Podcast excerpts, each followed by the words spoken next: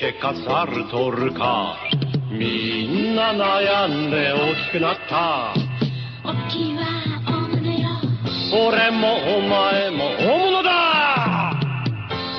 人生をでっかく生きる男たちにサントリーゴールドきゅうひゃく新発売。シェッシェッシェイクスピアか才覚か、ギョギョギョえてかしるれるか、みんな悩んで大きくなった。大きいは大物よ、俺もお前も大物だ。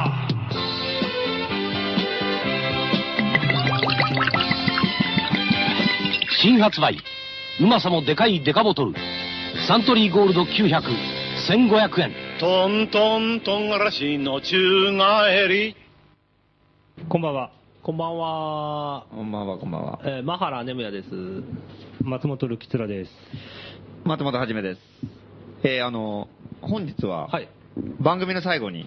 重大発表がありますので、うん、あ、そうなんですね。皆さん、いきなり来ました。最後まで、聞いてください。今は、今は教えてくれない？今、まだ早いです。まだ早い。まだ早い。重大な発表があります。じゃあ最後まで聞いていただきます。ところで、うん、ところで、ところでこの重大発表の松本はじめさんですけれども、うん、もっと重大なことがあったんだよ。今年、あ、これ今週か、先週か。うん、えらいことが、うんうん、聞きましたか、A六輔。うん、あなたがあの、うん、はがき職人のはがき職人デビューをついに果たし、果たしたね。松本はじめと言いますけれどもね。いやー、大成功だったじゃないですか、あれ。強烈でしたね。ねえ、朝からさ、みんななんかね、ええ、もうなんか、だから先週の放送でもさ、なんかあの、うん、あれ聞けんのかとかさ、うん、なんかこれ、なんか、なんかね、うん、あるらしいってのが聞いてさ、うん、なんかもうどうすんだってなったけど、えのね、起きれないんじゃないかとか言ったけど、みんな起きてたね、あれね。でなんか始まったとかさ、ツイッターとかで書くとさ、みんなボワーッツイートしたりとかさ、えー、みんななんかさ、なんかいろいろコメントが書いてあったりとかさ、エーろく 助とかね。そう、エーろく 助。なんだかわからないけど、エーろく 助で書いてたから。あれ、じゅういちじ台だよね。うん、そうそう、じゅういちじはんぐらいかな、うん、高円寺で言えば早朝でしょこれ、ね、誰も起きてない、もう牛三つ時だよね。そうそうですね、その時間にみんな起きてるってのはすごいよ。一番眠りが深いよあれ、うん、オールナイト富士の時間ですね。本当だよね。最後のみんな寝てる時、に部の時間だ、うん、オールナイト日本だったら、うん、ですね。いやー、だからまああれも大成功だね、ええ、もうみんな大爆笑で見てましたもんね。聞いてたから強烈でしたね、うん、あれは。で、何のことか分からない人もいると思うんです。そうだそうだ、うん、一応概説、概略説明すると、えーと、ラジオのコーナーではないんだけど、一応ラジオでも募集している、うん、えー、バカ係という、うん、えー、コーナーがあって、うん、でこれは、まあ、往復はがきで、えー、リスナーから、えー、はがきを募集しているコーナーなんだけど、うん、特に意味はない、うん、往復はがきであることも意味はないし、うん、何を書けっていう指示もないコーナーで、うん、で返信用のはがきは絶対に返さないっていうコーナーなんだけども、うんうんうん、えー、大阪のどがつくむのっていうリスナーが送ってきたバカ係のハガキの返信用の方には、うん、えー、差出人としてどがつくむのじゃなくて松本はじめ名義で、うん、えー、宛先が、うん、えー、エーろく 輔のななえんの歌、 ティービーエス ラジオななえんの歌係ってなってて、うん、裏側には何が書いてあるかっていうと、うん、その前の週に松本さんが話した北中与一のエピソードが書いてあると、うんうんうんで、それが エーろく 輔が喜びそうな風にアレンジしてあるやつで、まあ、要は我々に松本はじめ名義で、えー、エーろく 輔のコーナーにハガキを出せっていうハガキが来たんですね。あの指示ですね、指示が、指示で、本、本来はさ、そのあのよいち北中与一の話なんさ、うん、すげえバカ話みたいな感じでいつもの感じなわけじゃん。でなんかもう商店街ね、てんやわんやでやってひどい目にあったとか、ね、実際しょぼかったじゃないかみたいなさ、でなんか逃亡したやつがいたとか、すげえくだらない笑い話なんだけど。それをすげえいい話に書いてあったんですね。そうそうそう、あれでこれは面白いと思って出したんだよね。でも本当に、うんうん、これはあの往復はがきの服の方で書いてあったけど、うん、もうこれせっかくだから出しちゃおうってなって、うん、勢いで出したんだよ。我々あの確かね、ネットには上げ上がってないかもしれないですけど、写真も撮ったんですよ、うんうん、ポストの周りでみんなで出しましたっていうような、うんうんうん、だからね、これはもう本当に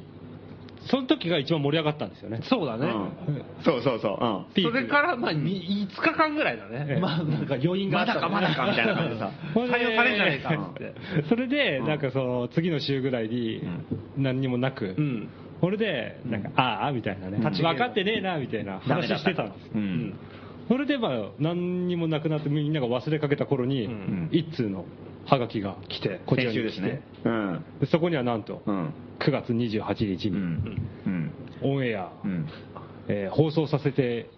使わせていただくことが決まったということがですね、これで一気にテンションが上がって上がりましたね、切れるぐらいになってうわー来たーってなって、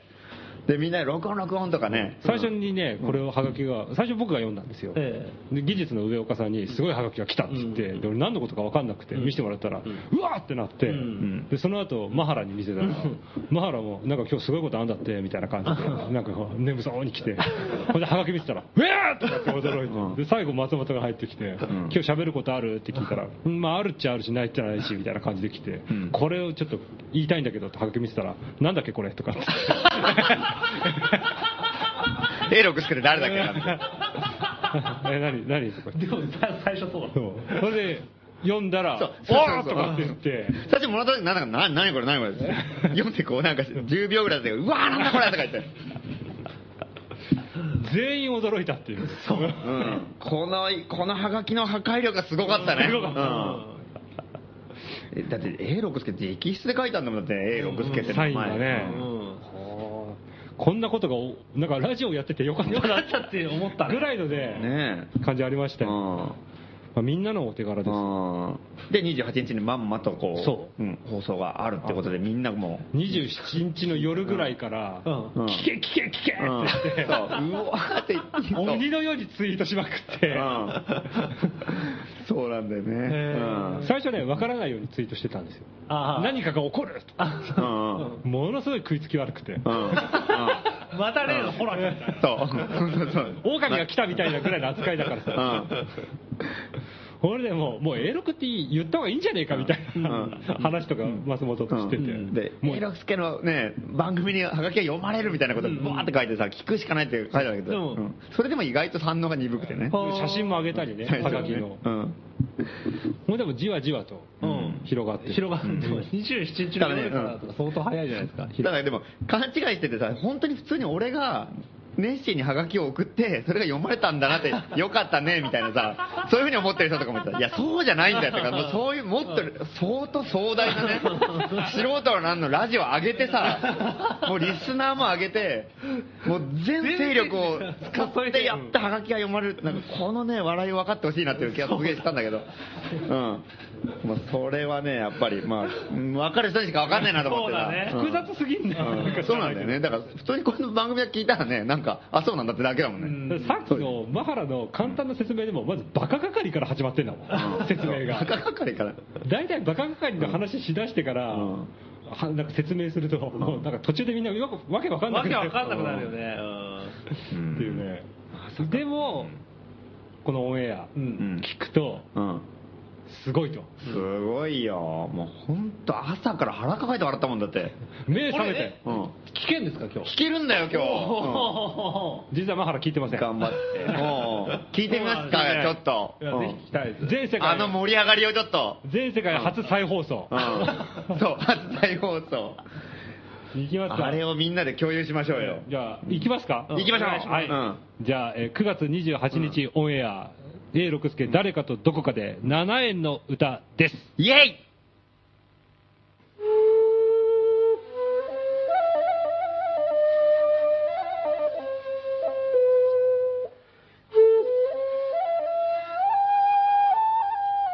くがつの歌、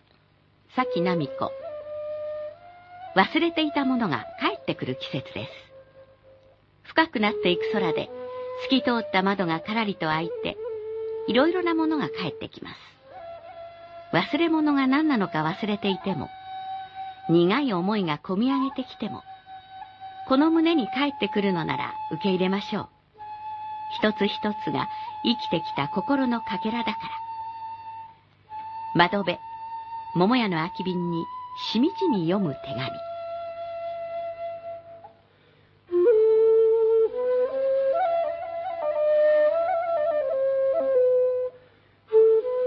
エーろく 輔遠藤康子誰かとどこかで。この番組は味を大切にする桃屋がお送りします。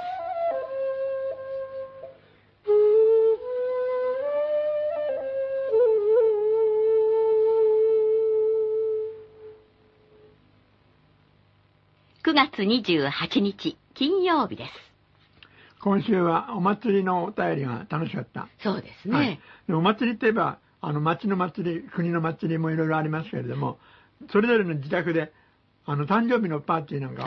お祭りでしょ、えーはい、でお祭りだと思うとちょっと考え方が変わってくるかもしれないですね。はい、はい、それではお祭りを卒業して、はい、金曜日しちえんの歌。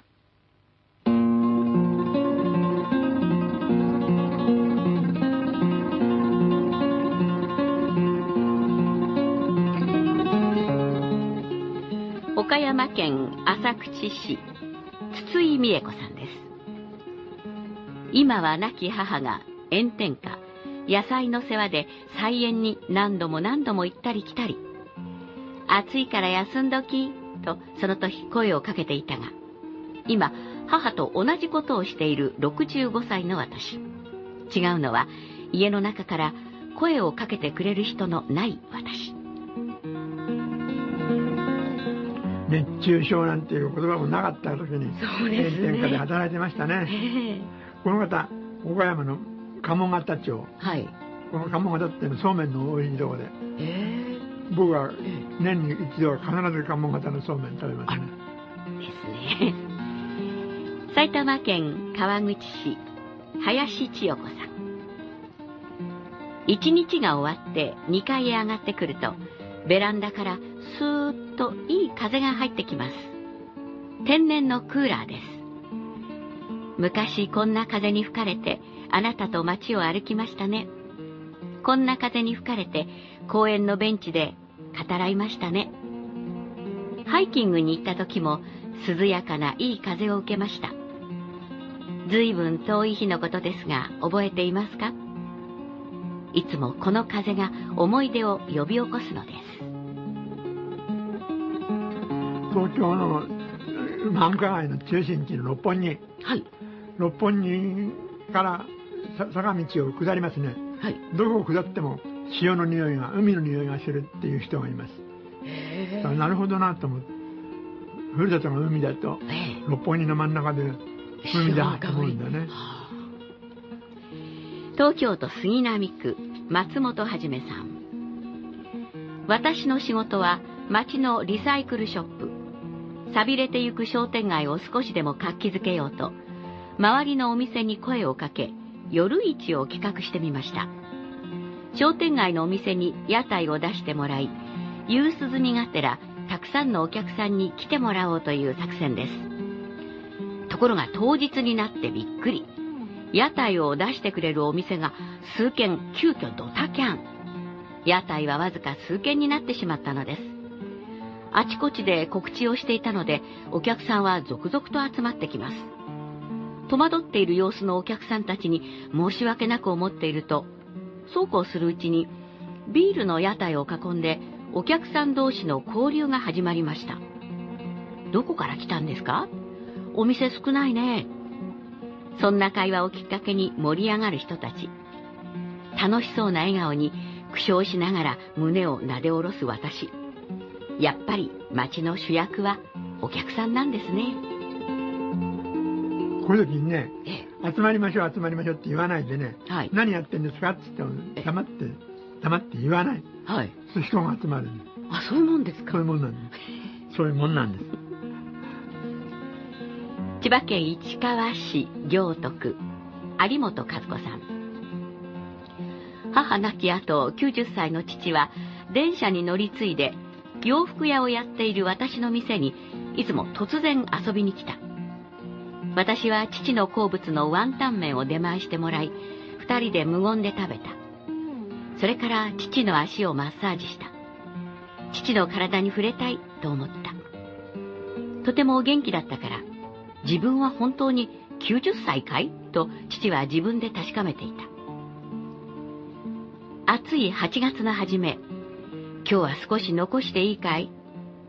父が珍しく残した。いつかご、急に入院して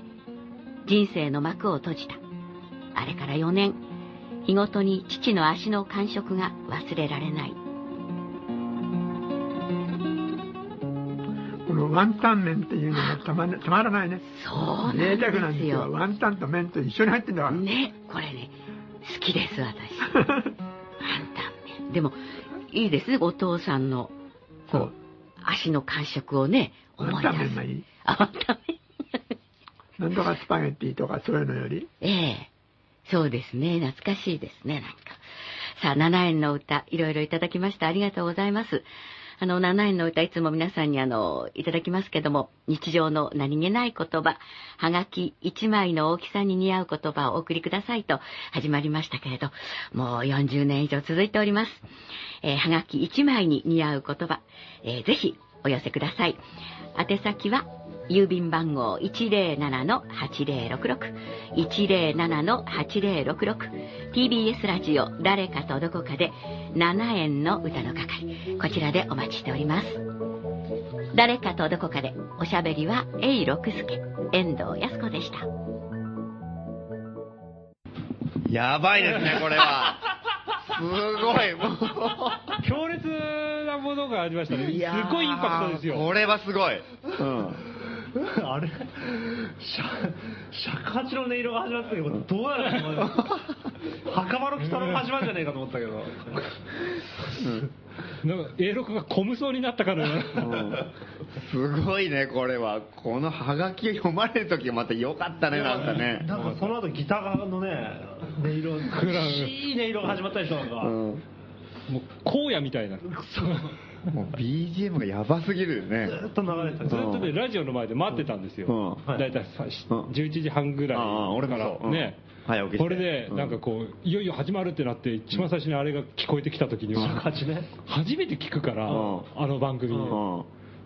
え、どんな番組だよと思って、うん、ななんちゅう番組でハガキ呼ばれるやと思ったけどね。でもさすがにあの女の人のハガキの読み方いいですね、うん、いやすごい、いいねあれが一番良かったよやっぱほらハガキの読み方ね、うん、あれはもう本当なんか心がこもってるのはすごいなんか、うん、あれはすごい。それでまたさ松本はじめさんのお便りがさんつうめぐらいじゃないですか、うん、最後から最後がにばんめぐらいよん通のうちさんつうめだった、うん、それで違うからいちつうめ来て、うん、あいちつめ、うん、いつ、いつ来るんだみたいな感じで待つわけですよ、うん、でにつうめも違う、うん、ってなってさんつうめの東京都杉並区っていう来たと思う。分かる分かる、おーと思ったね。杉並って言われると、うんうん、ここだって、うん、あれ聞いててどうでした、うん、いや感動したね、うん、あの自分、自分のことを他人が書いてるじゃないですか、うんうんうん、そうそうそう他人が書いてるの。いやまあ な, なんとも言えないけどねこれは。そうだよね、うんうん、苦笑する私なんてねまず書かない俺かよと思ってねまず書かない文章、うん、本当だよねいやすごかったよ本当になんかねなんか勝手に盛り上がってるさとかっていうふうに言うとこでしょ、うん、普段だったら、うん、それが苦笑する私っていう言い方されてるからね。ほんで商店街の主役はやっぱりお客様なんですね、うんうん、このまとめもしないよね普通。 エーろく 輔のコメントが良かったね。良かったねあれが最高だったよね、うん、よかったですね集まりましょう集まりましょうって言うと人は来ない、うん、でな何やってんですかって言って何も言わない、うん、そうやってそういうそうすると人は集まってくるもんなんです、うん、そういうもんなんですか、うん、そういうもんなんですこれ間抜け反乱の逆襲でしょ多分言ってんのいやでもええーうん、とにかく集まってとにかくな理由を言わずに集まってみよう普段大変だ大変だっつっていろいろ集めようとしてるのに真逆のこと言ってるから、うん、教えないっていう教えないそういうもんなんです。いやでも エーろく もねすごいね。もうこれで エーろく も素人のあの一員みたいなもんじゃないですか。もうメンバーですよ。そうですね確実にななえんの歌でね。うん俺さちょっと話また戻っちゃうけどさ、うん、始まった時にさ尺八の音色でなんか話し始めたじゃん、うん、あの女の人が、うん、なんか詩みたいなもの、うんうん、でまあ、あらかじめちょっとさっき聞いたんだけどあの そ, のなそれが何なのかっていうのを、うん、あれ最後の方で、うん、桃屋の空き瓶があってどうのこうのってさりげなく言ってて、うんうん、シーエム なんだってね、うん、あれが俺そう一番びっくりしたけど、ねうん、あんな シーエム あるんだね。あれイメージアップなんないでしょあんま。いや脳裏に残るでしょ少し。そうそうそうそうそう、うん、あれすげえ日本日本っぽいよねあの、うんうんうん、なんかこう。ちょっとしたところになんかさワンポイントあってそこでこう粋なところを見せるみたいなさあのー、あれだよね、うん、何にも持たずに蕎麦屋に入って、うん、だっていうの割り箸が入ってる袋に書いてあるものをなんとなく読んでみたみたいな。ああそうだよね、うん、だって分量から言ったら桃屋、桃屋が出てくるのってしかも空き瓶のことで商品名出してないし、うん、す, すげえなと思って実に奥ゆかしい。そうそうそうそうすごいね、うんという感じがすごい。それが桃屋のいいとこでしょ、うん、そうだね、うん、ださっき言ってたけどよんじゅうねんこの番組やってると、うん、はがきがなないの時からやってる、やってると。で多分それをずっと支えてるのは桃屋です。桃屋です桃屋偉いよ、さすがです桃屋偉い。確かに今ねそうなんですよこの敬意を敬意を表してあるんだよね目の前に、ええ、桃屋のラッキー入手しました、うん入手してる。あまりにも偉すぎるからいっぽんぐらい買っとこうってことだ。桃屋の花らっきょう、うん、食べときましょうよもうこれ今これ果敢にね、うん、箸で、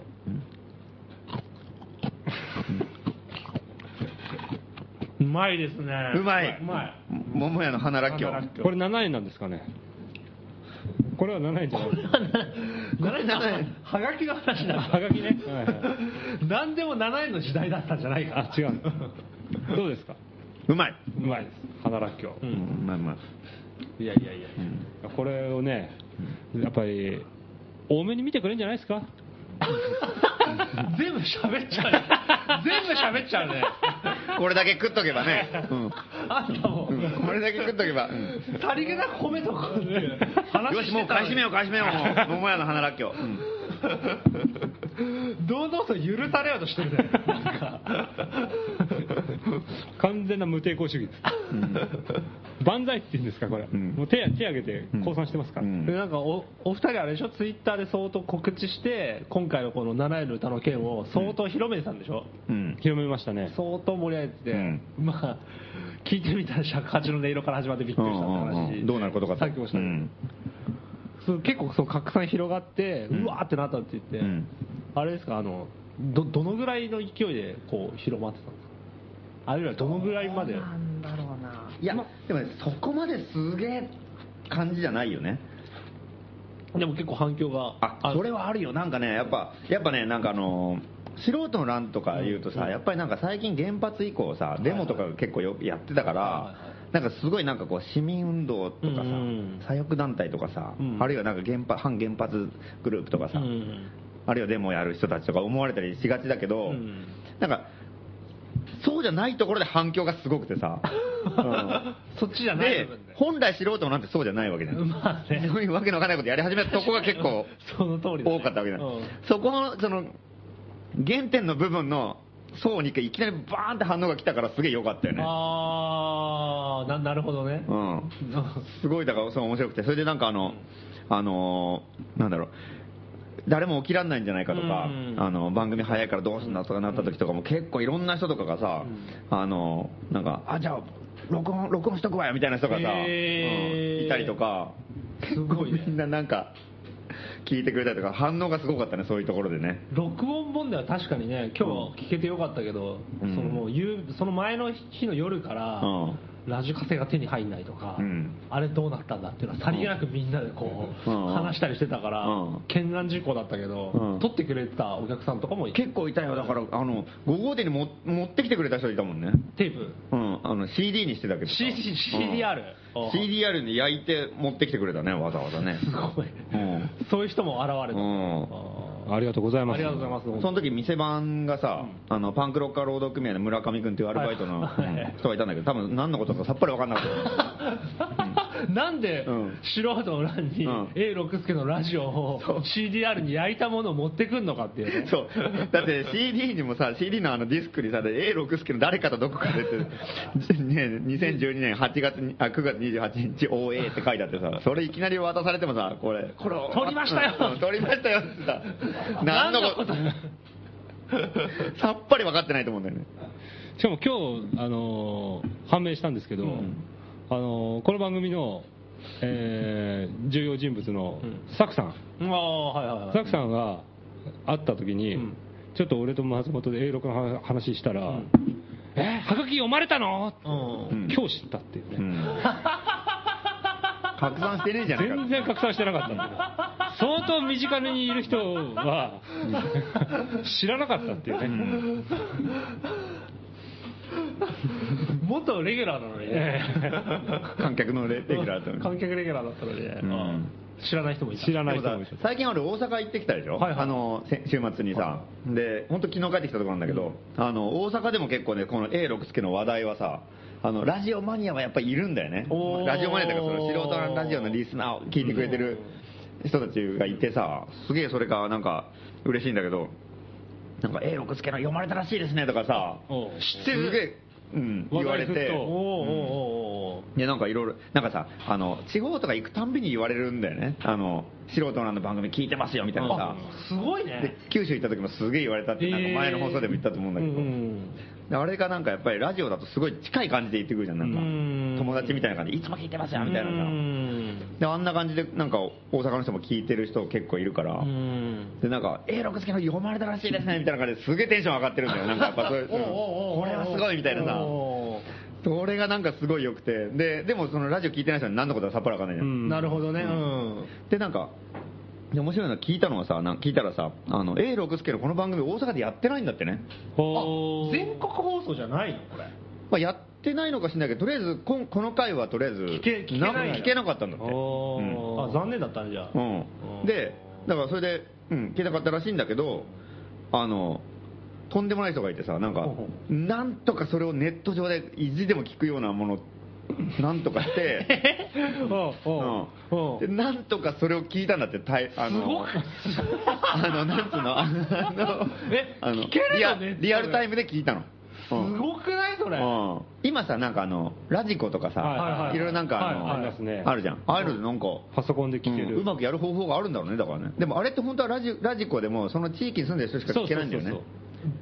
えー、すげえ、うん、なんかスポンサーの関係かわかんないけど、関西だったらその関西圏のものしか聞けなかった、うん、っていうか大体ななえんの歌係はさ、うん、我々が初めて知った時にさ急いで検索したじゃん、うんうん、ウェブでこれ本当にあんのかなっつって、うん、この番組が、うんうん、ですげえ頑張ったけど、うん、なんかもうあの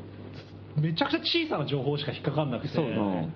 うん、ネットでいくら検索しても出てこないよね、やっぱ エーろく 輔はアナログ重視だからって話もしてたんだけど、うん、その大阪の方はネットでなんとかこれ聞いたんだ、うん、そうリアルタイムで 聞, 聞いた人がいてさ、で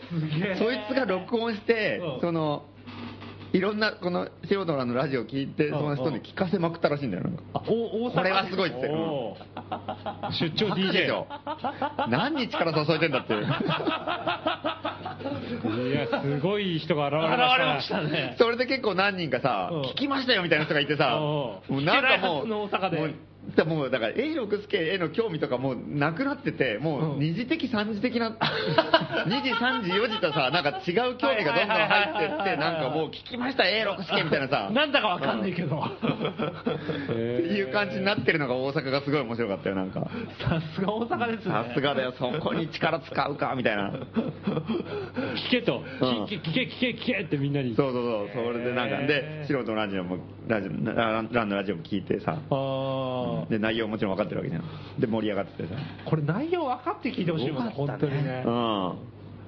阪はすごいな、うん、だから多分それでまだ聞いてない人も結構いたから、うん、今日の今の放送を聞いて多分そうですね、そうだね、分かったんじゃないですかね、この、うん、どういう風に間抜けな感じが、うん、東京でもやっぱ聞けなかった人が結構いたらしくて、だその時間働いてたり、そういう高円寺以外に住んでる人、うん、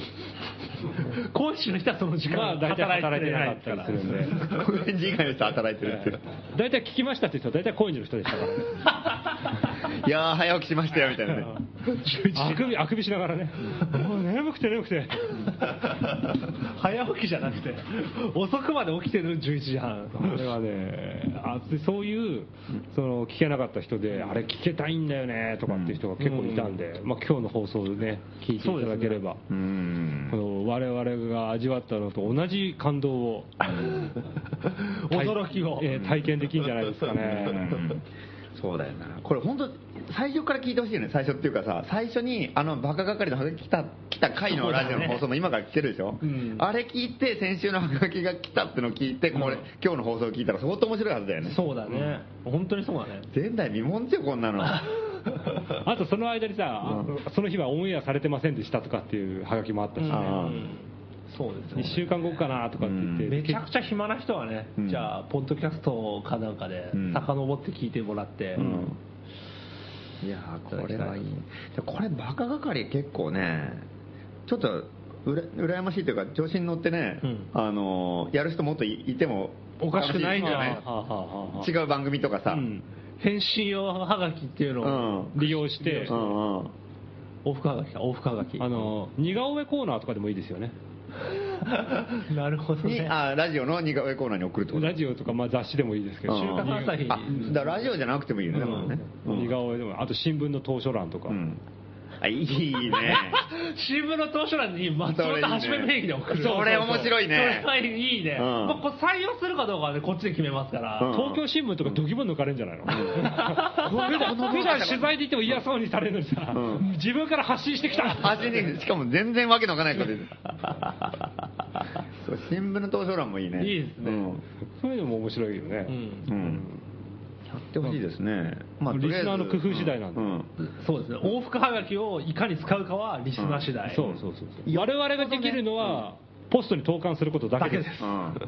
そうだね。まあ付け加えないと絶対、うんただあまりにもこれだけは俺の口から言うのはやめてくれっていうのだけはちょっと却下する可能性はあるけど、そうですね。それはね、それはそうそう、うん、面白かったら出しますよ。最も判定が厳しいコーナーになるね、うん、本当に。ただあまりキャラとか考えなくてそうだ、うん、いや俺のキャラとか、うん、か別に俺じゃなくたっていいね、うんうん、そうだね、うん、ルキツラとかでもいいし、うん、あとここにいない人でもいいもんね、うん、そうだ ね, ね全然関係ない、あなるほど、まあ、とりあえず面白かったら出しましょう。出します、うんはい、であとこの間ねちょっと調べたんですけど、はい、バカ係はごにん決まってました、うん、あ調べた調べたんですよ。ハガキ何枚来たか、うん、そしたら、うん、ごつう来てて、うんうんあとじゅうにんで結成ですから、うん、あとごにん枠があとごにんか半分です今埋まってる。まだ半分なんだね、うん、まだまだ、うん、結成したら恐ろしいことになるんだよね。恐ろしいよ、うん、今弾みがついてますから、うん、地獄のバカ軍団が結成されるという、ね、一応じゃあ宛先言っときますか、うん、オープニングあ言っときましょう、うん、地獄のバカ軍団係、うん、郵便番号 いちろくろくのぜろぜろぜろに 東京都杉並区高円寺北さんちょうめきゅうばんじゅういちごう素人のごごうてん内ラジオ素人の欄、うん、バカ係バカ係まで必ず往復はがきで、うんえー、募集してますのでよろしくお願いします、うん、そうですね、うん、でその何ですか返信用ですか、うん、のはがきの使い方は自由です、うん、自由です。もちろん白紙でもいいけどね。そうそうそうただの本当にバカ軍団入りをしたい人っていうのもそうです募集中ということで、えー、次にかける曲はですね A 六輔さんの敬意を表しまして、うんうんえー、あまり知られてないかもしれませんが詩が作詞が A さんの曲で、えー、ちょっと面白いんでよく聴いて楽しんでください、えー白山義之助さんでモンキーボンダンス。モンキーボンダンス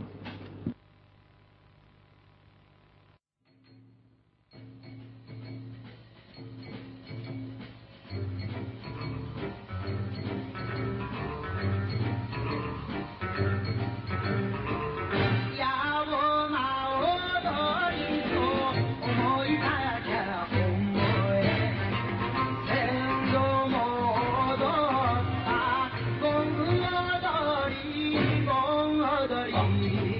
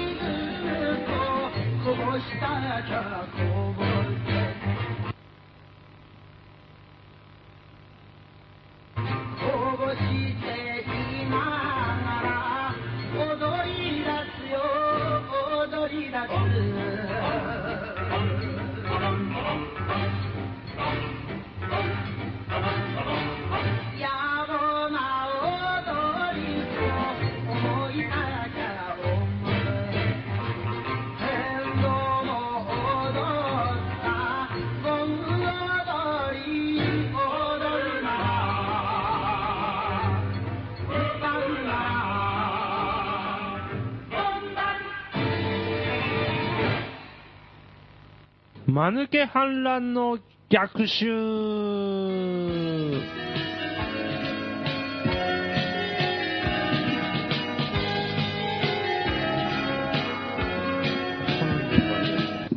えー、このコーナーでは、えー、コーナー名通り間抜け反乱のアイデアを募集しているコーナーです。えー、今回もですね来てる来てるね結構今日もあのいっこ速達できてるよ。そうだね精選されてる、えー、またおはがきなんですけれども、はい、今日はあのさんつう選ばれました。読んでいきたいと思います、えー、ラジオネームクールジャパン再びマヌケ反乱の逆襲。新橋駅前 エスエル 広場で反原発ひゃくまんにんテキーラポップ大会を開く、うんえー、ちなみにこのカッコ書きで注意が書いてあります。テキーラポップカッコショットガンとは、うんショットグラスをテキーラとソーダで満たし、コースター等で蓋をして机に叩きつけ、泡が消えない間に飲み干す飲み方である、うんえー、じゅっぱいも飲めば泥酔状態になるので、そのまま東電本社に、えー、向け散歩する、うん、東電に着く頃、テキーラの酔いと適度な運動でオート中枢は横隔膜に指令を出す。ひゃくまんにんが東電本社に向けゲロを吐くが誰も捕まらない、うん、なぜならゲロは無生物だから、うん、翌朝出社した東電社員は爆発した原発のような様相の勤務先に反省し、脱原発を心に誓う。これやる側が相当大変ですけどね。そうですね、うん、かなりこのなあの ム, スムスリムというか、うん、イスラム原理主義的な、うんえー、作戦ですね、うん、自爆テロ的というか。これはすごい。ひゃくまんにんが飲むテキーラの量って半端じゃないんじゃないですか。これいくらかかるんですかね。確かにね。あとそのしかもじゅっぱいずつぐらいでしょ。じゅっぱいずつってことは、まあ、1000, 1000万杯、うん、せんまん杯のショットガンというかひゃくまんにん駅前新橋の エスエル 広場に入るのかっていう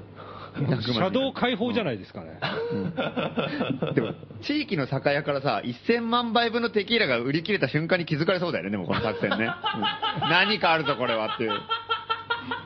バレるね。怪しすぎるでしょ、うん、なんでテキーラ、うん、これなんかあんじゃないかな。そうだねそうだね。新橋駅周辺からテキーラが消えるわけだから、うん、消えるんだよ全部、うん、忽然と。そうね。うわなるほど、うん、でもこのターンってやつんでしょ、うん、ターンターンってなんか、うん、映画で 見, 見たりするやつ、うん、それだけでなんか怒りのドラムデモみたいな音がするんでしょうね、うん、ひゃくまんにんも集まればせんまんかいだもんね、うんうん、すごい連打です。相当不気味でしょそれ。なんか、うんね、夜からさカンカンカンカンって音がしてくんだよ、うん、あそれかっこいいね、うん、不気味だよそれ。かっこいいけど現れてくるとみんな酔っ払いだからね、うん、まあねマイケル・ジャクソンのスリラーみたいなさ、うん、そうそうああいう感じでうわーってくるわけでしょ。吐いてで朝日が昇って全てが白日のもとにさらけ出されるとで東電前にゲロが展開しているとでそれを見て社員がえっ、ー、と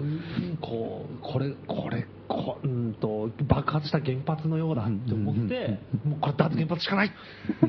心に誓うと。でもそのゲロよりも前に多分そのひゃくまん人がさテキーラを飲んでるわけでしょ、うん、その光景の方がよっぽど革命後の世界っぽくないなんか。みんななんかもうあぐらとか書いてさなんかもうどうせ、ね、テーブルとかじゃないでしょだってひゃくまん人だから、うん、地べたとか座ってさなんかみんなお互いなんか将棋打ってるみたいな感じでねバーンって景気よく飲んでるわけでしょ。これはすごい光景だよ多分。そうだね、うん、そうだね。当然に行かなくてもいいね、うん、これは参ったってなるよね、うん東電の社員も脱原発よりも禁止とかを誓うんじゃないですかね。禁酒、うん、酒はやめよう。まあね、まあ、可能性はありますね。ひゃくまんにん集まるかどうか別としてね。そうだね。これじゅうにんでやったら、うん、本当にただの近所のバカみたいなもんですから、うん、これやっぱひゃくまんにんでやるとやっぱインパクトが。そうだよ、じゅうにんでテキーラ飲んでじゅうにんでね、東電の前で吐いたってね、普通になんか解放してもらって終わりだよね、多分。大丈夫ですかとか言って、うん、意外と優しいなって。そうそう、仮眠とかさせてくれるかもしれない。なるほど。じゃあ次の範囲、はい、えー、マヌケ反乱の逆襲、ラジオネーム岡田、えーうんマヌケ反乱の逆襲、まばたきはいっぷんかんににじゅっかいまでというとんでもない法律を作ってしまう、うんえー、矢印石原捕まる、うん、矢印、うん、日中友好万歳、うんえー、以上です。以上。ずいぶんまたシンプルなハガキですね、今日はこれ、えー、ハガキの、えー、よんぶんのいちしか使ってないです、うん、よんぶんのさんが白紙。バランスが非常に悪いハガキ。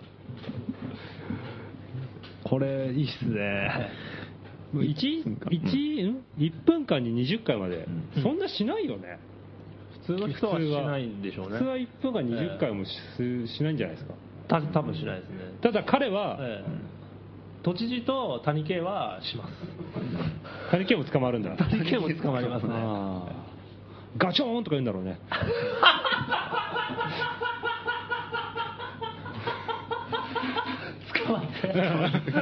それはダメですよって言って。まばたきしてたら捕まるの。ガチョーン。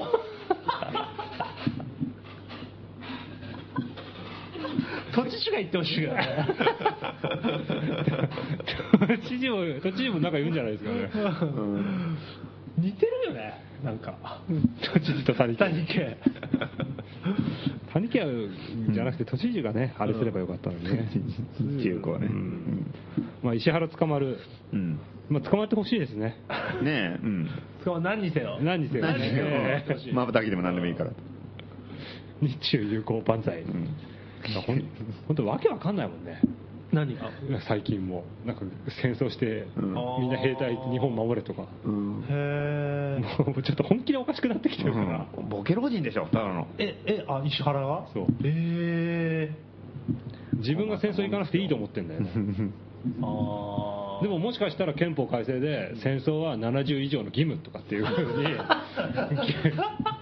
なじゅっさい以上徴兵。そうななじゅういじょうじゃなきゃ絶対行かせないみたいな感じで、若いやつは守る、俺が死でも守るとか言い出したら、うん、多分憲法きゅうじょう守れって言い出してる。絶対ね、行きたくないから言うでしょ。う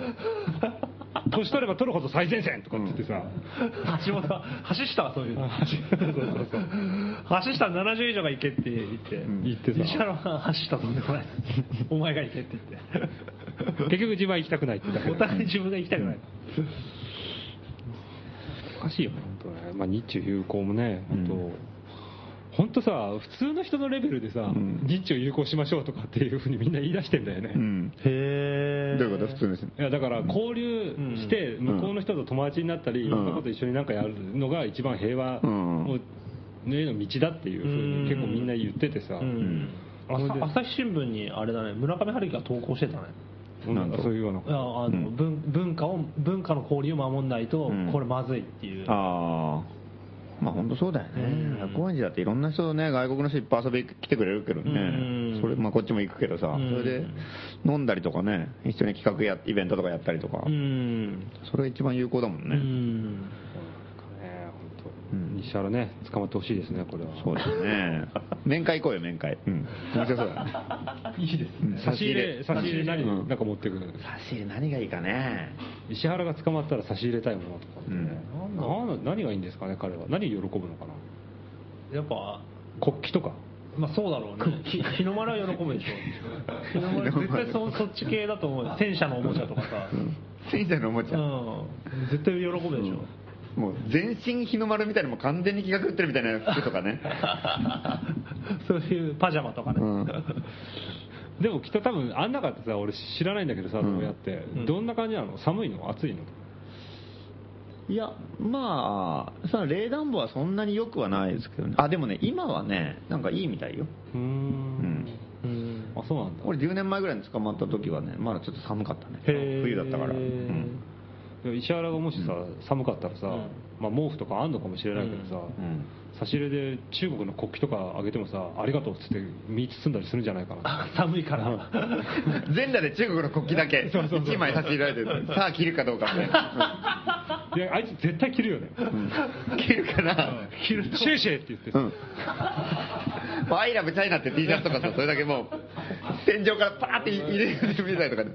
いや、やる実験どういう行動を起こすのか。そう、彼は何分間が悩むのかな、やっぱり。動物基礎の展開じゃねえかよ。全裸の石原慎太郎がさ、これを着るべきかどうか。これ横にナショナリズムバーってのがあって、うん、来たら下がったりするんだよ。あ、なるほどね。蹴っ飛ばしたらグーって上がる。ゲージ、ゲージ、ゲージがある。じゃあにど下げてみましょうとか言って、気温下げたりとか言ってまばたきで段取ろうとしたりね、うん、発電してこ, ここになんかつけてた金具とかまぶたにバーッと高速でやると自転車の車輪が回転してすごいな。あれなんか温度を見るさ、なんかあのサーモグラフィーサーモグラフィーあるじゃん。あれ目だけ赤いんだけどさ他が真っ青でさ、目だけ赤いの。もう高速まばたきで、ね、おえー、相当怖いよそれ。獄中死すんじゃない刑務官に懲りてねえって言われてまばたきあれほどダメだっただろう、執行猶予取り消されちゃう実刑だよ、実刑判決。なるほど。あ、じゃあ次の判決を、はい、えー、続いてなんだこれ、えーと間抜け反乱の逆襲なのかなこれ、えー、うん、ラジオネームか分かんないですけど、はい、あの差出人が松本はじめになってますえ、ロックスケじゃないかそれ。マヌケ反乱の逆襲、はい、え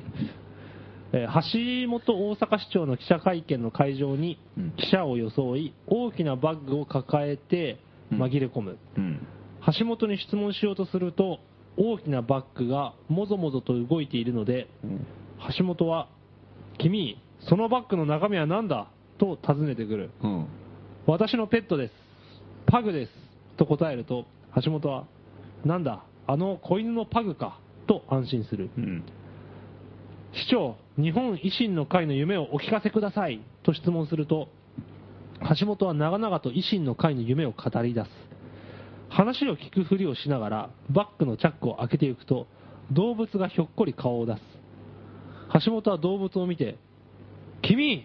それはパグじゃないかと気づくが、時がすでに遅し、橋本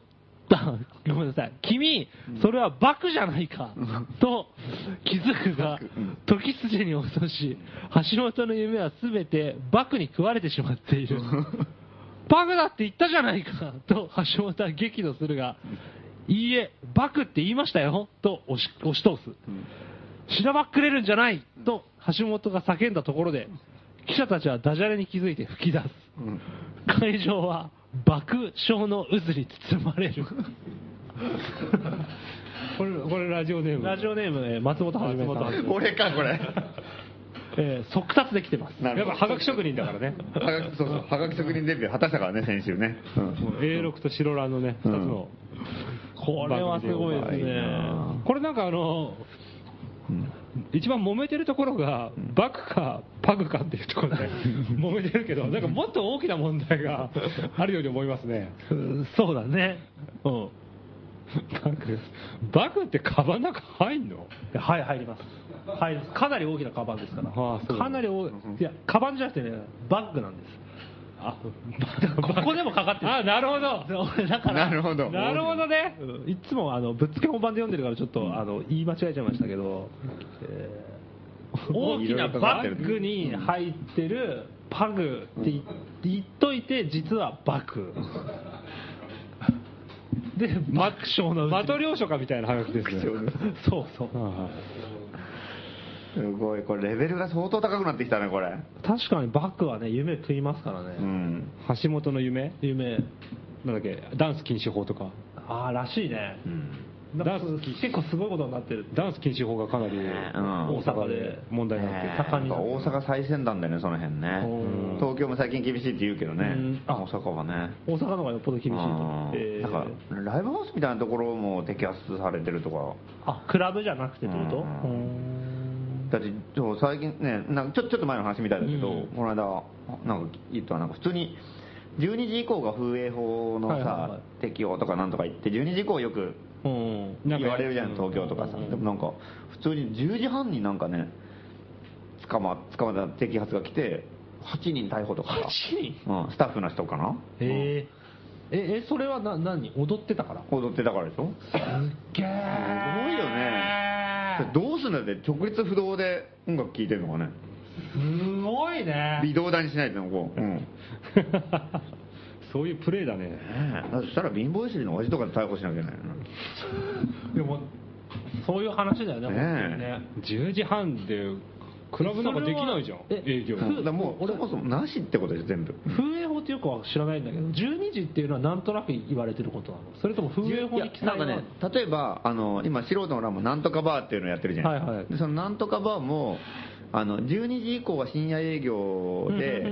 そのじゅうにじ以降に関しては風営法の管轄になるの、うん、なるほど。それまでは普通のさ飲食店のあれだから、はははははなんか食品衛生法って、まあ、それは全部あるけど、うんうん、まああの風営法は関係ないんです、うんうんうん、じゅうにじ以降になると風営法が作動するんだ、うん、作動するんだよね、はあ、っていうことでやっぱクラブとかもやっぱ 夜, 夜の、うんまあ、飲食を出してたりとか、うん、っていうことで一応風俗営業、まあ、風俗店じゃないんだけど風営法のに引っかかるっていうこと、うんうん、っていうことになるっていうか、えー、でじゅうじはんに捕まるっていうのはじゃあ風営法じゃないのかね。でもよくわかんないね、だからね、まあうん、でももう最終的には権力だよね、うん、だ一応その風営法で適用発動されてるみたいなんですけど、警官の時計が狂ってたんじゃないのいちじかん狂ってたのか前倒しなんだ、前倒しなんじゃないのかな。だからじゅうにじまえでもやっぱりなんかそのその風営法でダメっていうことをやったらダメなんじゃない。へえ、よくわかんないよ、だからね、やりたい放題だな、うん。これ本当夢じゃなくてさ、バクに食われりゃいいんだよな、本人が。そう、バクがむしゃむしゃ橋本食っちゃえばいいじゃん夢の方が現実を食い始めてる現実の橋本指からさ、うん、指先ぐらいもしゃもしゃっていいね、うん、いやなるほど。ひゃくがやって一理なしですね、うん、バクにじゃあ退治してもらいましょう、うん、そうですね、ぜひとも、えー、そういうわけで、うん、募集中でございます。えー、宛先は郵便番号 いちろくろくのゼロゼロゼロに 東京都杉並区高円寺北さん丁目きゅうばんじゅういちごう素人の欄ご号店内ラジオ素人の欄係、えー、間抜け反乱の逆襲係まで、えー、おはがき募集しております、はい。えー、明るく明るい現実を実現するために谷岡安次さんで安次のオラオラ節です。どうぞ。昼に近い朝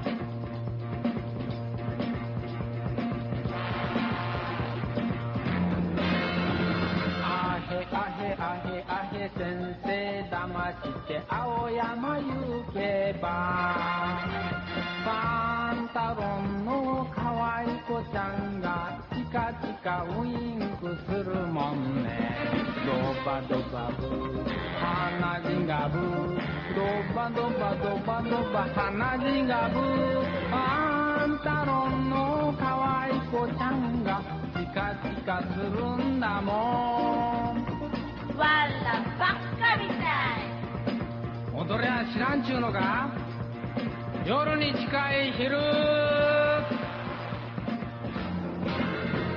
シハシハシハシハ上役だまして赤坂行けば着物の可愛い子ちゃんがチラチラ恋恋するもんね。ドバドバブ花火がブドバドバドバドバ花火がブ着物の可愛い子ちゃんがチラチラするんだもん。どうだった？ああ、うまかった。朝に近い夜ほいほいあの子を騙して六本木行けば不安の可愛い子ちゃんがドヒャドヒャドヒャドヒャ来るもんね。ドバドバブ花火がブドバドバドバドバ花火がブ不安の可愛い子ちゃんがドヒャドヒャ来るんだもん。どうして寝ろまで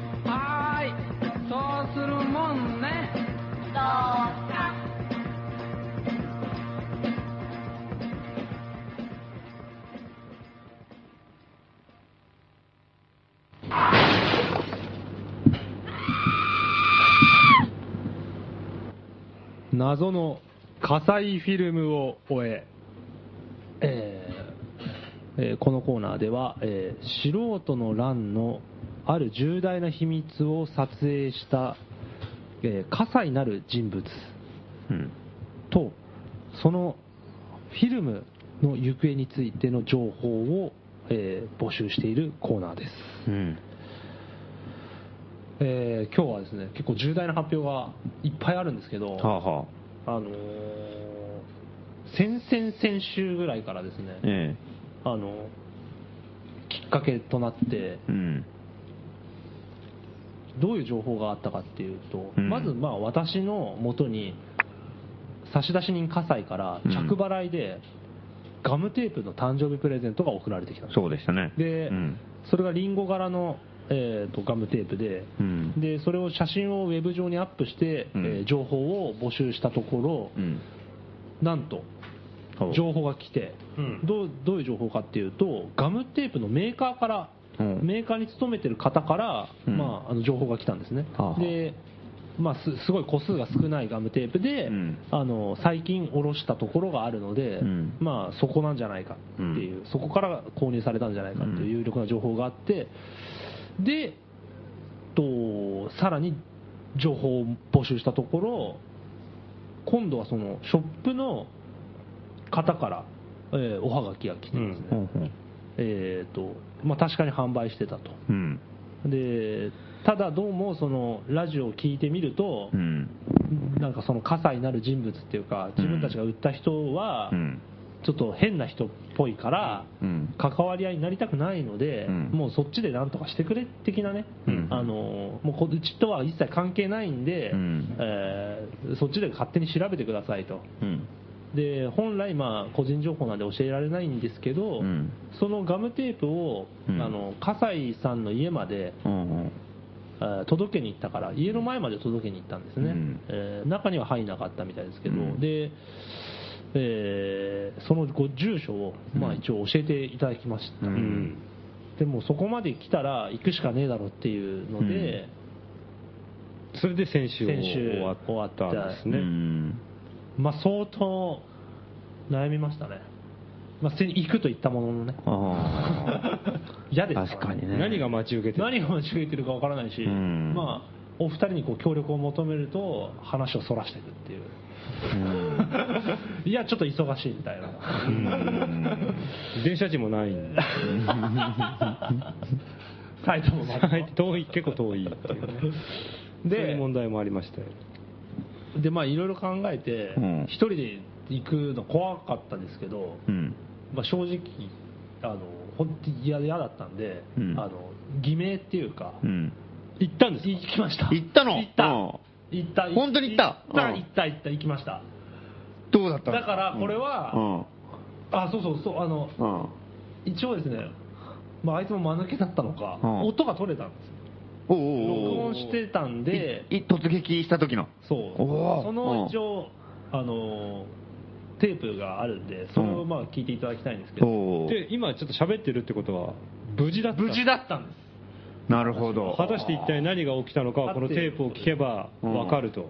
で一応言っとかなきゃいけないのはあの怖かったんで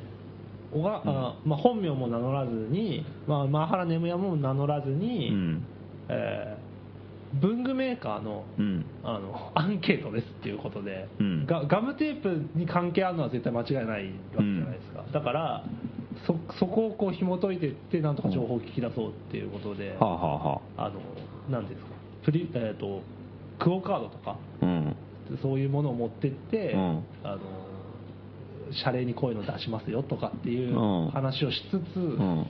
ん、なんとか葛西にアプローチしたアプローチしようかなと思って。これちょすごい貴重なテープですね。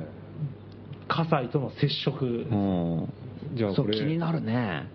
あのいよいよですね。このコーナーも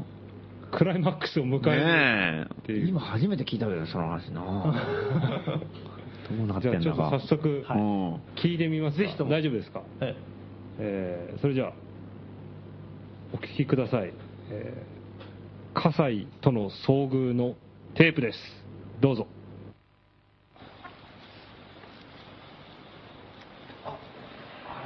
か多分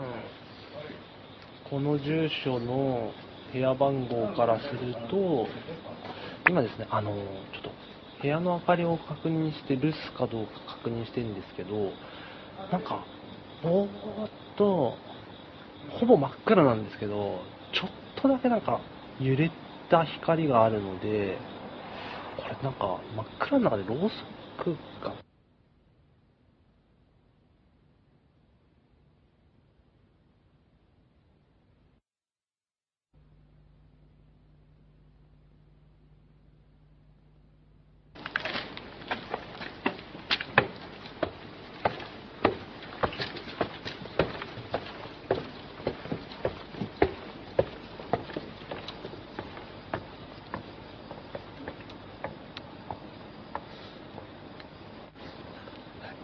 洗濯機は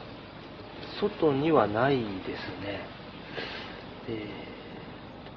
ー、おあこれなんか今あの多分これあ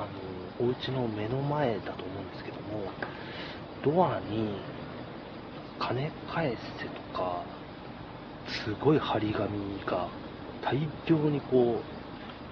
金返せ的な張り紙がうわ完全に手書きで貧乏人って書いてありますね。ここかちょっとはどれだけなで表札もないんですよね。これ違った場合相当やばいと思うんですけど、ちょっとやってみます。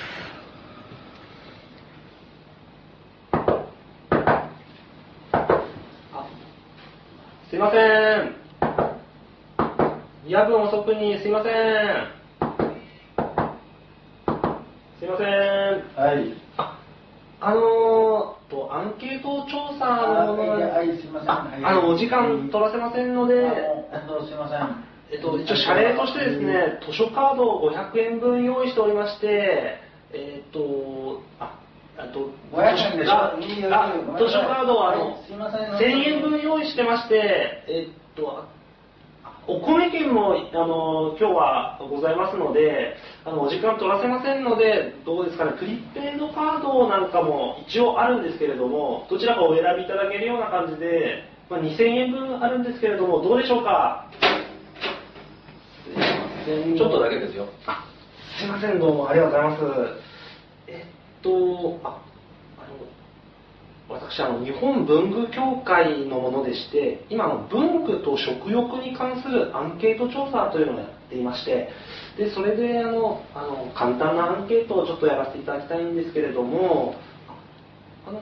お顔は見せてはいただけないですかね。えっとちょっとあのお部屋も暗いみたいで、ちょっとあのいや僕見えてますから大丈夫ですよ。あ、えーまあ、僕見えてますから大丈夫ですよ。あ、すいません。えっと、じゃあまずお名前なんですけれども、お名前はあの笠井さん、笠井さんでよろしかったですかね。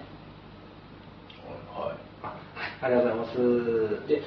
えっと最近ですね、ガムテープってここに、さんしゅうかんぐらいに購入されたっていうことありますか。いっかげつぐらい。え、何のアンケートですか。あ、えっと文具協会主催の文具と食欲に関するアンケートなんですけれども、はい、とまあ、ここ最近ですね、ガムテープ購入されたことっていうのはございますか。なんかちょっと変な質問ですね。あ、えー、と今ですね、ありますよ。 あ, ありがとうございます。えー、とそのガムテープ購入された経緯というかの、どういった購入の動機だったのかなっていうのは、ご家庭で使われる分ですかね、それともあのお仕事用とかで使われる分ですかね。もっぱら仕事ですかね。もっぱら仕事。あ、ありがとうございます。とお仕事はちなみに何をされてますか。うん、映画。え、あ、映画をお仕事にされて。映画、映画やってます。あ、それでガムテープを使われた。大道具さんかなんかをやられてる。あ？撮ってんだよ。回してんの。フィルム回してんですよ。映画撮ってらっしゃるんですね。いやいや、大したことじゃないです。すみませんでした。申し訳ありません。あ、そうですか。えっと映画っていうのはあのあれですかね。ドラマとかを撮ってらっしゃるんですか。それともなんかアニメとか。あとドラマもそうだし、ええ、スポーツみたいなのもそうで、全部全部ひっくるめたやつです。えー、じゃあどの人は知ってますかね。ドキュメンタリー。えドキュメンタリーですか。うん、まあドキュメンあえて言うならドキュメンタリーかな。えー、ドキュメンタリーの映画を撮ってじゃあそれお仕事になるんですか。仕事ですよ。ちょっとあの興奮してますね。あ、あの実はちょっとそうい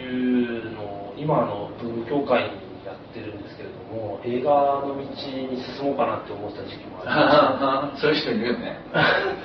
いや本当。うん、じゃない。あの頑張ってくださいね。えー、はい。すごい。じゃあ次に質問どうぞ。あ、そう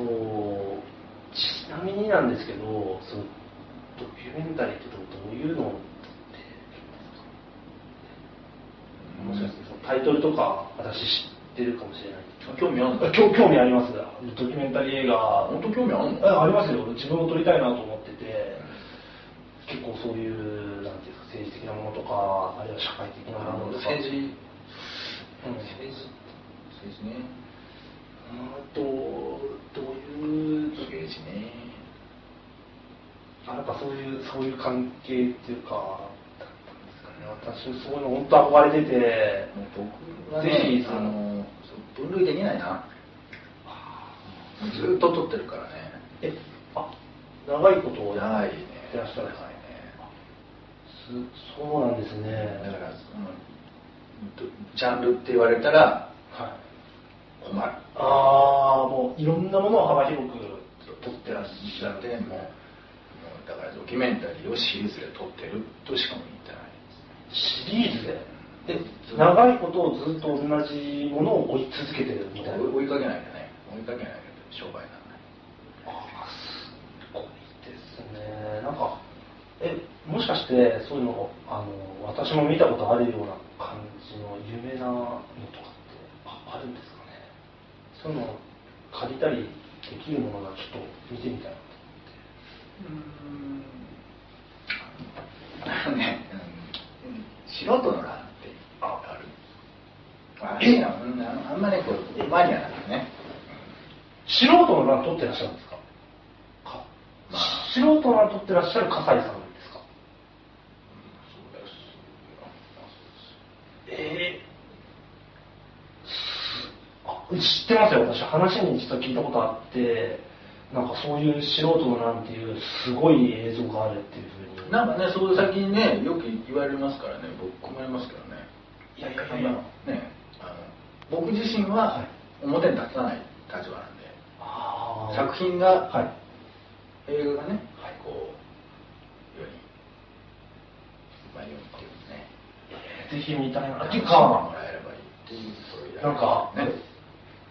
噂なんですけれども、その素人の乱っ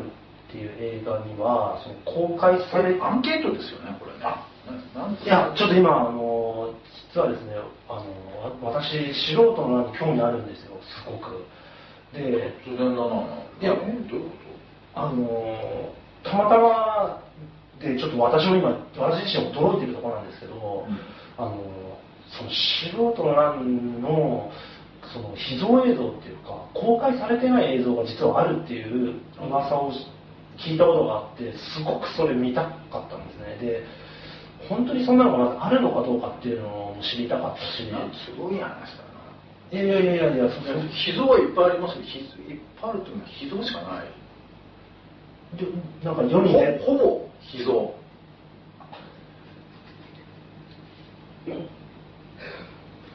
え、うん、僕もびっくりしてる毎回ねこれあこれ撮れたんだこれ撮れたんだ今もしかしてあのその秘蔵映像っていうかフィルムありますかね。いや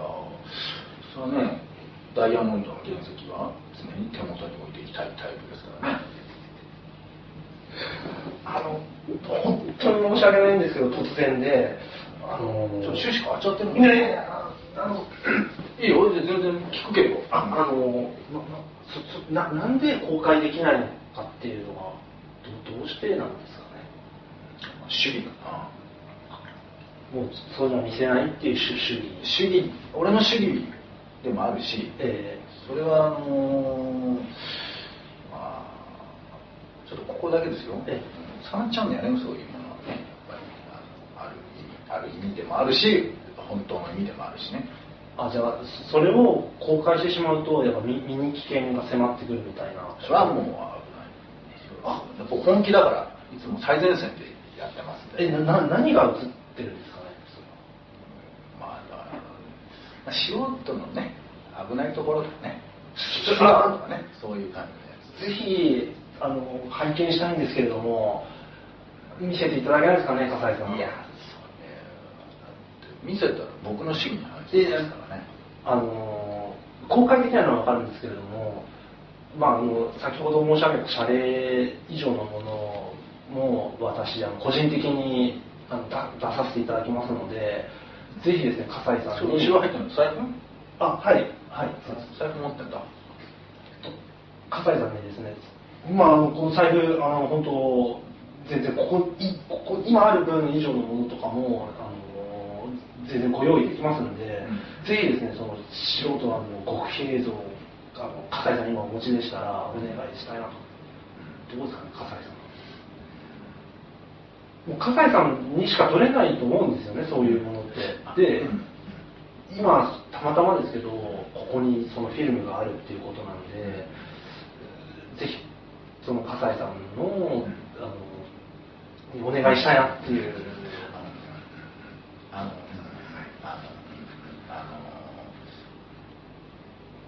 笠井さんどうちょっとちょっといい、あの、はい、さっきからさ、あのずっと呼びつけにするのは何だろうかな。えあの笠井さん笠井さんっていやあのよか笠井さんにあのいや間違ってないよ、はいはい、間違ってないけどこう初めて会う人なんですからはいはい。ただ笠井さんさんってちゃんと呼ぶのが筋じゃないですかね。か笠井さんさん。だから僕なんかね監督やってますから、はい、笠井さんさん笠井さんさんって笠井さんひろしさんじゃないですかって。まあひろしって言うんですけど僕はねそう言われてああどうもどうもっていう。まあいやこれ偉そうなこと言いたいわけじゃなくてちゃんと継承をつけるっていうのがまあか笠井さん笠井さんひろし笠井さんひろしです。葛西ではない。まあ葛西、まあ親しい人はね、葛西人って呼ぶ場合もありますけどね。葛西さん広し。あ、え、あ、葛西ではないんですね。ではないっていう。あなたは来たんでしょ？あ、葛西さんですよ。えー、っと。まあね、僕なんか映画の話ね続きにすればねああのちょっとあの素人の欄のドキュメントを撮ってるんですか。欄のドキュメント撮ってます。すごいんだから最近は素人の欄のドキュメント撮ってますよ。アダルトビデオね最近はもうね氾濫しちゃってるからさ僕なんかだから主義があってブランドも作られてるからねシリーズ素人の欄っていうのが結構売れたりするんですがただまあ僕はね、もう名前がガガガムテープを仕事って使われてたっていうのは、うん、手首をね、あの拘束したりとかね、そういうところで使ったりしますね。結構、ね、嫌がるんだけどね、女の子はね。まあだけどそういうちょっと嫌がる表情も足と押さえる。ひ膝のフィルム、膝？はい。っていうのは、ね、ああ無修正の。ね。ただだから俺は無修正はこれを隠すものだと決めてるわけ。俺は隠す派だから。だからそこら辺線引きしていかないともう乱れ放題になるし、市場が荒れるでしょ。僕は市場をきちっと守りたいっていうそういうね、まあだから 僕, 僕みたいな一監督ですけどね、それでもやっぱり映画に携わってる人間としてはきちっとやっていきたいっていうそういう気持ちです。ああちょっと話がねすみません長くなっちゃったけど。いやあアンケートねアンケート。あアンケートあとお米券。ね、あはいあのじゃあ、 あのと図書カードごひゃくえんぶんにとりあえずお渡ししておきます、ね、はいあとお米が何とかお米が何とかじゃあ、あのこの件の方はあの後日発送させていただきますので、うん、あとなんか秘蔵は見たいって言ってたでしょ。あ、あのもしよかったらあのいいですよ、ちょっと。え、な何が映ってるんでしたっけ？素人のランド秘蔵フィルム。そうね、完全に映ってるね。あ、いや僕慣れちゃったから、まあ、でも一般のあれでも素人さんといえば素人さんでしょ。これね、まああんまり見たことないと思いますけど、まあ、せっかくだからね、アンケートついでですから、もしあのちょこれなんだけど、まあ、図書カード的なものがもうちょっとあれば、僕も全然見せてもいいみたいなね、そういう。あ、帰りました。じゃあ、あのまだな、な、時間もあるんで。時間まだあるでしょ、これね。全然時間あるんじゃない？じゃあ、うん、あのなんか久々に作品のことを聞かれてすごい興味が出てきちゃったからね、よかったら。じゃあ、あの見させていただきます。うん、ちょっと入って入ってどうぞ。ありがとうございます。うん。いや、暑いのほんとね、うん、暑い時はね、こうね、ビートルを入れるとね、あ、ちょっと今ブレーカー上げるから、うん、電気代、エコでしょ、やっぱりね、俺ね、今年の夏はエコ、俺しようと思ってね、完全にブレーカーも落として、ちょっと今上げるから、ちょっと待ってね。よし、じゃあこれで見れますんでね、生見ましょう。以上ですけれども、まあ、秘蔵映像っていうのはもう完全に、まあ、局部のね、全編局部でしたけど。エーブイ 監督だったの。エーブイ 監督。アダルトビデオ。金のない。もう悲惨でした。完全な別人だったってこと？そう。か葛西じゃなくて、うん、葛西さん広志さんっていう。誰なんですかそれは。っていうあのアダルトビデオの、うん、を撮ってる方だったんですね。ああ。で、うん、あの最初部屋あのドア真っ暗で。あのちょっとしか開けなくて、うん、チェーンで隠れてるんですよ、うん、だから見えなくて、うん、あのどんな人か分かんなかったんですね、うん、で話が合うからあ、うん、これだと思って、うん、もうでも途中から、まあ、お, お聞きの通りで、うん、別人別人だったか完全な別人でしたね。で部屋入って、うん、あの見たらもう完全な別人完全な別人完全に別人でしたね、うん、あの笠井さんではない、うん、笠井さん笠井さんさんだったんだ。そう、まあ、惜しいとこまで惜しいとこまで行ってるんですよ。あ、明らかにテープガムテープを買ったのは笠井ですね。こんな手の込んだことをするのは。そうだから、うん、その住所を訪ねていってるから、うん、そこに笠井がいたのは間違いないんだけど、うん、その店員さんの話では、うん、その扉の前にいたらしいんですよね、笠井さんは。部屋の中にいたんじゃなくて扉の前で待ってたのかたまたまっていうたまたまのふりをしていたから待ち構えてたんですね。待ち構えてたんだと思うんですよね。それで笠井さんがそあの部屋の中にいたってことは、ええ、笠井は笠井さんのことをちゃんと把握してたってことかないでしょうね。多分 そ, そうなんでしょう、ね、そこでちょっと、うん、そこに行かせたかったってことだよね。だから、うん、何のためかはまるでわからない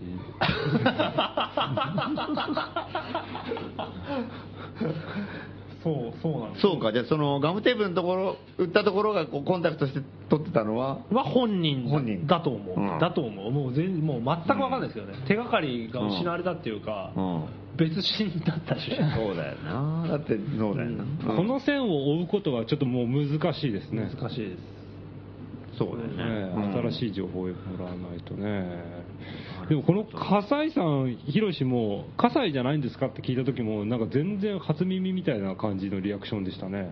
だからきっと笠井のこと知らないんでしょうね。全く知らない感じです。素人の乱もそのシリーズの、うん、と彼がアダルト映像のエーブイ のし素人のランのシリーズだけだったんです。そうそうそうそうそうそう。我々の素人のランのこと知らなかった。関係ない。全く知らなかった。全く知らない。全く知らない。うん、本もそういうのない。一切ない。うん、政治にも全然多分興味ない。うん、なんかわけわかんないこと言ってましたね。なんか覚えてませんけど、まあ、鬼人、鬼人の部類の人なのかなと思いますけどね、うん、取ってもほとんど秘蔵だって言ってたら、うん、そりゃ金ないよねほぼ秘蔵だってすごい方ものすごいお米券とか欲しそうでしたもんね。だ金は多分ない、金はない、ないと思いますよ。まあでもそれ笠井さんさんの話、笠井さん、そうですね、笠井さんさんの話してもですからね。これは笠井を追うコーナーですから。えーまあ、というわけでね、今日はもうだからこれでとりあえずあれですね、謎の火災フィルムの声の手詰まりだね、この線は、うん、また新しい情報を、そうか、じゃあまた一からやり直しかじゃあ、うん、ここまで追い詰めたのにな、もう、ね、かなりいいとこまで行ったっていうか、ここ何週間かでもう、ああもうこれもう火災もうね、うん、足ついたなっていう感じしたんだけど、ダメだったな。結構してやられましたね。そうか、じゃあこの数週間の間にやつらやつどう動いてるか分かんないね。これは怖いな。もうちゃんと真剣にやっぱ追わないと。うんうん、そうそうだね。そうだね。足止めを食らしといて何をしてたのか。なんかあんのかもしれないね。だって葛西だってこの番組聞いてたらさ、うんうん、まんまとね、うん、違う方向に行った行ったみたいな。そうだよね。でもそうだろうね。うん、まあそうだよね。本当にそうだよね。聞いてないと。やんないよね、このね、わざわざそんなことやんないですよね、うん、まさかね、そのアダルト作品の中に葛西が男優として出てるなんていうことはなかったわけでしょ、うん、まあ、局部のアップだから分かりようがない、分かりようがないですけどね、はい、関係ないけど、香港にさイベントに行くってなった時に、ええ、素人の欄が来るってなった時に、香港の人たちは エーブイ 女優が来ると思って大喜びしたらしいの、えー、でうちらが行ってがっかりしたらしいんだけど、じゃもしかしたら葛西さんの エーブイ は香港では有名なのかも、可能性はあるね。素人素人っていう言葉はもう エーブイ でしか知らないらしくて、へ素人は来るって大変だ大変だってなってる。なるほどね、あなるほど、そういう概念がないんだ。まあ中国語で素人っていうのはないからね。ああ、あのあの漢字二文字を見たらもうだと、そうもう日本の エーブイ だとしかイメージがないから大喜びしたっていう話。じゃあそういう、そういうつながりはあるかもしれませんね。そうですね。どんなつながり？まあ、ない、つながってない。ないよね。って言えますね。これこればっかりは。完全に全景を撤回したじゃないですか。まあその。でもまあ意外と葛西も手強いね。だからそういう意味でもね、うんうんうん、まあここまで追いかけてきてる、いろいろなんか、うん、向こうもちゃんと、うん、うちらこう動くっていうのも予想してる可能性もあるし、うん、ちょっともうちょっと仕切り直しで情報募集しましょう。郵便番号 いちろくろくのゼロゼロゼロに 東京都杉並区高円寺北さんちょうめきゅうばんじゅういちごう、素人の欄謎の火災フィルムを終え係まで、えー、情報お待ちしております、うん、お願いします、えー、告知ありますか？お、もうそんな時間ですか？オープニングで、うん、あ、そうだそうだそうだ、あ、うん、言ってたね、重大発表、重大発表あるって、重大発表、あのー、まあ告知なんですけども、うん、これ重大ですよ、あのー、じゅういちがつのとおかにちょっとイベントやります、うん、あ、呼ばれじゃなくて、うん、こっちでやる、松本さんがやる、うんうん、俺がというか、まあ、結構、まあ、ちょっとうちうちに今何人かでちょっと今計画を進めてるんだけど、あのーまあ、イベントはよくいろんなところ行ったりやったりするけども、はいはい、今回はちょっと面白い。うーんで、とおかって何曜日だっけ？土曜日です。土曜日。ええ、土曜日。で、あのー、最近あのなんなんていうのかな、あのー、領土問題とかもあるじゃないですか。うんうん、でなんかつまんない喧嘩よくやってるじゃないですか。うんうん、で, でしかもなんか世の中日本もなんかだんだんこう暗いというか。うん、なんかこうね、あのもうニッチもサッチもいかない感じが漂ってるじゃん、うんうん、まあ、原発事故も起こりで、いろいろデモとかも起こったけども、結局なんか、うんうん、あの本当に世の中変わるかと思ったけどなかなか変わらないで、いかにもなんかいなんかあの原発のを戻したいやつらの勢力がまだ強くてさ、うんうんうん、政治家とか財界とかさ、安倍が再選されて ね, ね, ねでなんだかんだとこう不穏な空気、ね、元に戻るっていうかさ、元は日本に戻っていくのを見てさ、これはちょっといかんなと、うん、なんかしなきゃいけないんじゃないかと、うんうん、って時に、ね、うん、あのー、とんでもないやつらを呼ぼうかと。およ呼ぶ、うん、あのバムサム海賊団をとりあえず呼ぶと。うん、バムサム海賊団、韓国の、あのーまあ、ハードコアバンドですね。知ってますかね？知らないかもしれない。一部では非常に有名な、うん、で、うん、でさらにあの台湾のね、あのバンドも呼ぼうと。でこれはあし こ, このなんだっけラジオでも一回かけたからね、うん、カンプシアオリヨウという、はいうん、意味は意味はなんかあのガンってのはなんかまあファックみたいな意味で、うん、まあファックにまあ理由はいらないみたいな名前なんで、まあそれもいいす、ね、景気のいい名前でね、うん、ファックに理由いらないね、うん、そういう感じのパンクバンド、まあ、パンクバンドですねこれね、うん、それとかでそれでもうあのゲリライベントやろうみたいなへ感じでやろうって感じになってて、それをあのじゅういちがつとおかに、うん、やります。これね結構ね景気いいですよすごい、うん、まあデモみたいな感じじゃないと思うんだけど。デモみたいな感じじゃないイベント、うん、屋内でやるって感じ、まあ、ちょっとね詳細まだ決まってないんだけど、うんあのまあ、とりあえず 都, 都内でまあやろうかってなんか今やっぱりなんかね、あのー、ぐずぐずさその竹島だ尖閣だのとかさ、うんまあ、それはどっちの量とか分かんないけど、うん、なんかもうそういうことで揉めてること自体がね俺結構つまんない話だと思うんですよ。そう本当にそうですね、うん、本当につまんないですね。でなんかそのそ, そうじゃないんだと、うんうんでまあ、それを解決するのも大事なんだけど、うん、やっぱり そ, そういうそういう領土みたいなことで結局 そ, のそれぞれの国の人たちが喧嘩したりとかさ、うん、あいつはこうだこうだってレッテル張りみたいになったりとかさ、うん、あ, のあっちの国の人はダメだとかさ、うん、そういう話じゃないじゃないですか、うん、もう仲いいやつは仲いいし結局国の政 府, 政府が自分たちの都合で喧嘩してるわけだから、ああいうのってさ、うん、支持率上がるだろうみたいなさ、ねうん、お互いいいんだもんねあんな領土問題もみたいな、うん、で結局その例えばあの原発の話だって、うん、その原発 の, あの問題をなんかさ解決しようってなった時には自分の国の中でどうしようもないんだよね、なんかねアメリカが絡んでたりとか台湾の原発の問題だって日本とアメリカの圧力で止めらんなかったりとかさ、中国は原発推進だったりとかさ、いろんなのがあって結局自分たちはできねえよみたいなのがあって、やっぱそういうのやっぱねそういうの全部取っ払って一応みんなでね普通にこうバカなやつらがもう大バカなバカ騒ぎをするっていうさことがいかに原発もなくなり領土問題もなくなり世界平和につながるかっていうのをもう知らしめてやろうと。でしかもそれって別に大したなことじゃなくてただただバカ騒ぎするだけだから超簡単なんだよね。よしみんなで遊ぼうみたいな、それをなるべくインパクトのある形で遊ぼうと、平和の祭典、平和の祭典ですね世界平和への祭典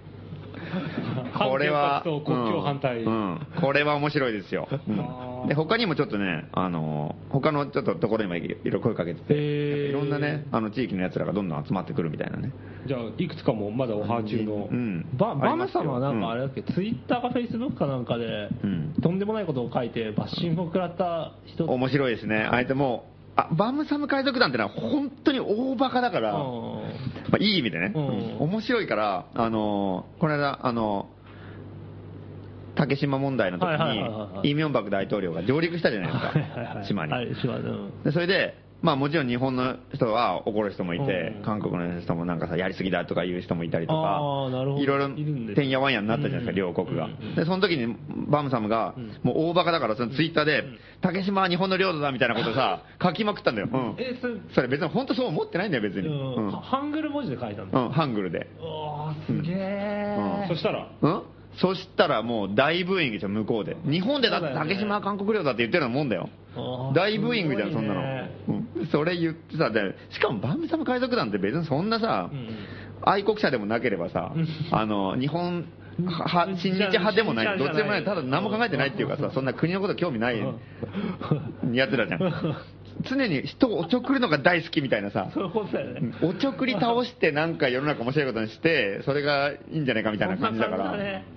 それのその感覚だからメディアも何もかも きゅうじゅうきゅうパーセント が竹島韓国領だって言ってるから、うん、そうそうそう反対のこと言ったってことだよね、そうそうそう多分そのおちょくった姿勢がすごいいいじゃん、なんかだから俺も好きなんだけど、それでまんまって言ってたんで当然大バッシングされるで、なんだあら韓国領だみたいに な,、うん、なるんだけど、それでもなんか意地でもやめないでもう書き続けるこれでも書くらい、ひるまないんだ、そうその面白半分で始めたら割れてたけど、ひるまずやる、ひるまず書きまくったりとかさ、偉いバカだなこいつみたいな、謝らない、うん、あそれは偉いね、それでそででなんかもう挙句の果てにはなんか竹島は中国領だなとか意味わかんないことか言い出したりとかさもう何なんだよみたいなさ、何言ってんだこいつみたいな、そう素晴らしいね、もうね完全におちょくってんの全部を、素晴らしい、あれがねやっぱすげえ面白くて。だってそうだよね。だって日本でそのライブをやりに来た時もあったけど、うん、その時もなんかあの来た瞬間に天皇ってヘルメットかぶってきたりとかさすごいんだよなんかこう多分、うん、本当にそれこそどっちからも怒られるパターンだよ、うん、そうそうどっちからも怒られる感じなんだけどそういうのわざとやるんだよねすごいよね。でそうでライブの時もなんかその時は日本に来てるからと思ってさ、うん、あの竹島韓国領だとか言い出したりとかしてさ、あ、うん、なんだそれみたいな。なんかねその辺のセンスがすごい最高なんですよ。なんかでもでもその本気で言ってるって感じは伝わってこないっていうか、うん、ちゃんと分かんない。なんかこれ完全におちょくてなこれとか、うん、なんかねそういうすごいパワーを持ってるやつらでね。それがじゅういちがつとおかに来ますよ、うん、来日来日ですよ、うん、すごいですね。 で, でもう一個はその台湾のそのバンド、うんうん、あれはもうあの結構あの半原発のサウンドデモとかでもいつもライブやってる、まあ、パンクバンドで結構オーソドックスなパンクみたいな感じでやってるんだけど、うんうんうん、ろくにんぐらいじゃなかったかな、うんうん、えっとねごにんメンバーごにん、うん、結構大状態とかね、うん、そんな感じでなかなかちょっと面白いことになりそうですよこれは。であとあの日本代表がパンクロッカー労働組合お、うん、で一応あのやっぱりねいろんなところで揉めたりしてるから、うん、やっぱここはやっぱりバカ同士もサミットをしてね、うんうんうん、みんなで集まって、うん、こうくだらないイベントバカ騒ぎをやるっていうのでちょっとあのいかにその領土問題がくだらないかをもう身をもって知らしめようと、そうだねいう感じの作戦ですね。これはもう本当にこうパンクロッカーの組合が、うんうん、いいイベントになりそうです。これは来日すると面白そうですね、ね、今のところさんバンドぐらいがそうですね、まあ、まだまだ時間があるまだまだいきますよ。なんか香港とかロシアとかに今オファー中ですね、うん、すごいやつらが来るかもしれない。